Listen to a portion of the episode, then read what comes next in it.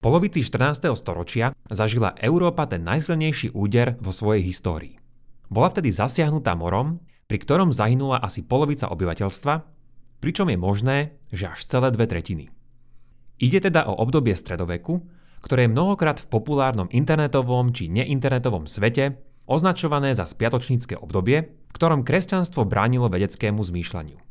Na príklade tejto veľkej európskej epidémie sa preto môžeme spýtať takúto dobrú otázku. Bolo tomu naozaj tak?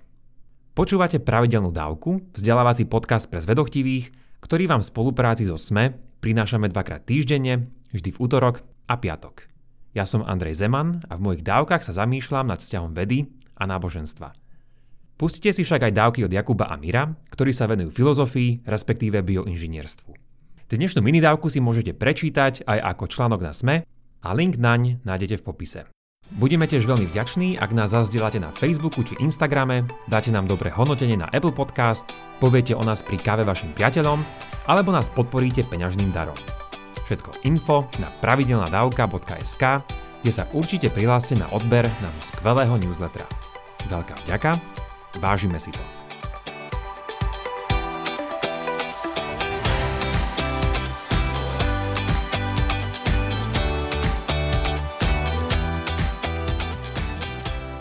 Ako by ľudia odpovedali v stredoveku na to, keby sa ich niekto spýtal na príčinu čiernej smrti? Takmer vždy by bolo odpoveďou, že za ňu môže Boh, avšak v niektorých prípadoch by ste mohli počuť aj odpoveď diabol, zlí duchovia alebo záhadná postava označovaná ako Antikrist. Pri tomto sa však nemôžeme zastaviť, pretože to zďaleka nebolo posledné slovo. Takéto uvažovanie môže byť totiž veľakrát označené alebo parodované ako pozícia zvaná Boh medzier – to je taká, kde na daný poviete, že síce máme nejakú vedomostnú medzeru, ktorú nevieme momentálne vysvetliť, ale touto naoko tajomnou príčinou je Boh a to vám ako odpoveď má úplne stačiť. Táto fráza, Boh medzier, síce pochádza len z polovice 20. storočia, ale asi ako tušíte, príklady, kedy ľuďom stačilo vidieť za niečím Boha v týchto medzerách, vidíme aj oveľa skôr. Otázka však teraz je, do akej miery sa takáto pozícia vyskytovala aj medzi povedzme teológmi a lekármi v stredoveku počas 14. storočia v dobe čiernej smrti. V tejto dávke si spomeňme jeden typ zdroja, ktorý nám umožňuje dôležitý pohľad na to, ako boli choroby vnímané. Týmto zdrojom sú lekárske písomnosti označované ako konsílium v singulári alebo konsília v pluráli. Išlo veľmi rozšírený literárny žáner, z ktorého máme asi 300 rôznych príkladov, vraviacich o morových ochoreniach, pričom toto číslo predstavuje len tie, ktoré sa nám zachovali. Vravia o tom, ako je moru možno predchádzať alebo ho liečiť. A okrem toho, zo značnej časti obsahujú aj zmienku o jeho príčinách.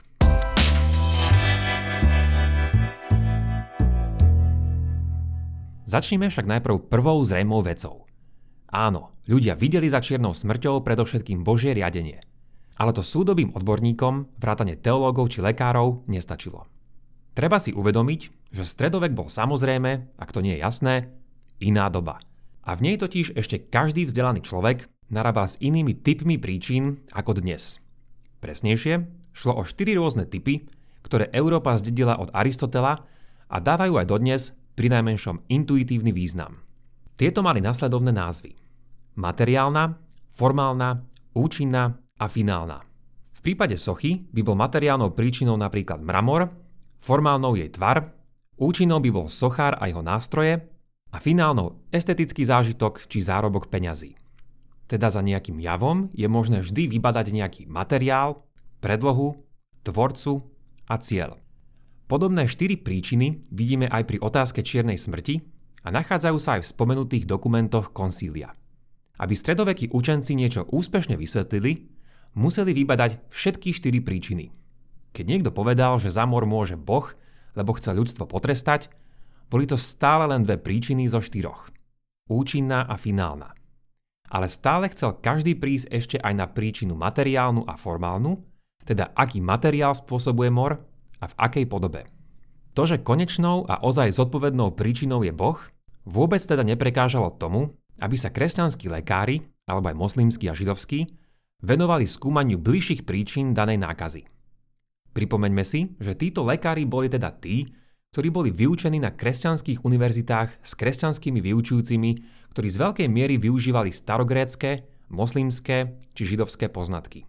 Prvé medicínske školy, respektíve medicínske fakulty, boli otvorené v Salerne, za ktorými nasledovali Montpellier, Paríž, Perugia, Bologna, Avignon a iné mesta.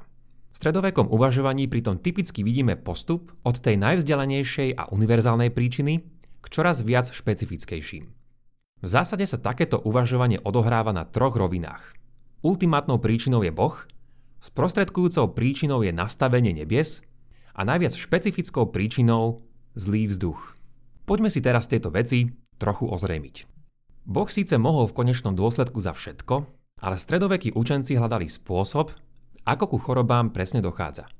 Pre odpovede neotvárali pritom stránky Biblie, ale svoje uvažovanie zakladali na starovekých autoritách. Za epidémiami videli mnohí astrologické úkazy, ale aj takéto vysvetlenie nebolo v skutočnosti ozajstným vysvetlením, keďže astrológia samotná ešte neodpovedala na to, akým presne spôsobom môže niekto ochorieť len vďaka tomu, že sa nebeské telesá zoradia do istej konštelácie. Odpovedou bolo, že planéty majú, na základe Aristotelovho uvažovania, rôzne vlastnosti. Sú v rôznej kombinácii buď suché alebo vlhké a horúce alebo studené, pričom niektoré ich vlastnosti, ako je vlhkosť, majú schopnosť priťahovať pozemský vzduch a tým na Zemi vytvárať prúdenie vetrov. Nuž a zvlášť keď vznikne na nebi konjunkcia istých planét, napríklad Marsu a Jupitera, tak to vytvorí na Zemi neželaný účinok, v podobe nakazeného a nákazlivého vzduchu.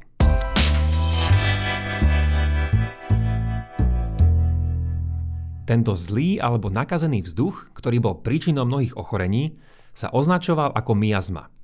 Ide o vzduch, ktorý bol infikovaný najčastejšie istou hnilobou alebo otravnými výparmi. Tie mohli pochádzať z rozpadajúcich sa mŕtvol, či už ľudí alebo zvierat, alebo taktiež aj z močiarov, jazier či zo stredu zeme, odkiaľ boli uvoľňované občasne zemetraseniami.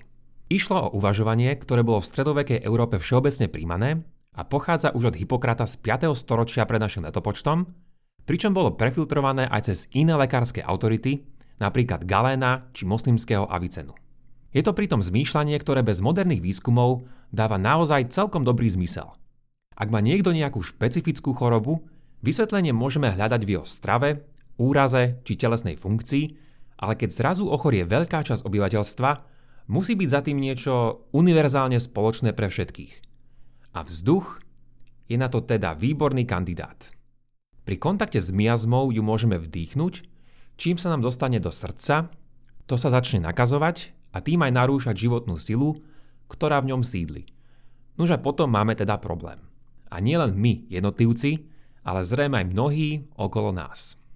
To, že Boh občasne zoslal na ľudí prírodnú pohromu, dávalo teologický význam, pretože Boh vraj nikdy nekoná nespravodlivo a tak boli morové epidémie videné ako nebeský trest za ľudské hriechy. Napriek tomu, takéto videnie sveta bolo spojené aj s ďalším kúskom svetonázoru. A ten je, že Boh taktiež tak povediac pracuje cez lekárov, lieky a lekársky výskum na zmiernení tohto utrpenia. Čiže jasné, takéto nazeranie má ďaleko od dnešných metód vedeckého skúmania. Aj preto sme si už niekedy v minulosti, v dávke 68, odlíšili koncept vedy od tzv. prírodnej filozofie. Ale mojou pointou je, že odborníci v stredoveku neprestávali skúmať medicínske problémy len preto, že verili, že je za nimi Božia ruka. Rozumiem, že teraz by niekto mohol namietať, že lekári sa medicíne venovali napriek teológii a teológom. Ale takáto námietka nie je dobrá, pretože by ignorovala to, ako fungovali stredoveké univerzity, ich fakulty a naturalizmus, ktorý v nich panoval. Ak sa niekto chcel stať teológom, právnikom či lekárom, musel najprv prejsť dlhodobým štúdiom tzv. artistickej fakulty. Na tejto fakulte, ktorá bola teda kresťanským vynálezom, panovala metóda naturalizmu, to jest snaha o čisto prirodzené vysvetlenie nášho sveta – Nielen lekári, ale aj teológovia si teda prešli týmto tréningom a do svojich oblastí nechceli zasahovať. Ináč povedané, keď sa teológovia bavili o fungovaní nášho prírodného sveta, vedeli sa o ňom rozprávať len za pomocou prírodných príčin a to platí, ako sme videli, aj pre obdobie čiernej smrti. Áno, niekedy vznikli niektoré známe konflikty medzi teológmi a ich biskupmi, ale to bolo práve preto, lebo teológovia si chceli zachovať túto naturalistickú nezávislosť. To je však už námet na niektorú našu ďalšiu dávku. Toľko teda na dnes a vďaka za počúvanie. Ak máte ohľadom dnešnej dávky nejaký koment alebo otázku, neváhajte a napíšte ich buď na facebookovú stránku, alebo pošlite na môj e-mail andrej.pravidelnadavka.sk Už len pripomeniem, že pravidelnú dávku môžete odoberať v podcastových aplikáciách Apple a Google Podcast, Spotify, Stitcher a Podbean. Ak neviete ako na to, choďte na pravidelnadavka.sk, kde nájdete jednoduchý videonávod. Sledovať nás môžete aj na Facebooku a Instagrame. Teším sa na vás na budúce. Buďte zvedochtiví a nech vám to myslí.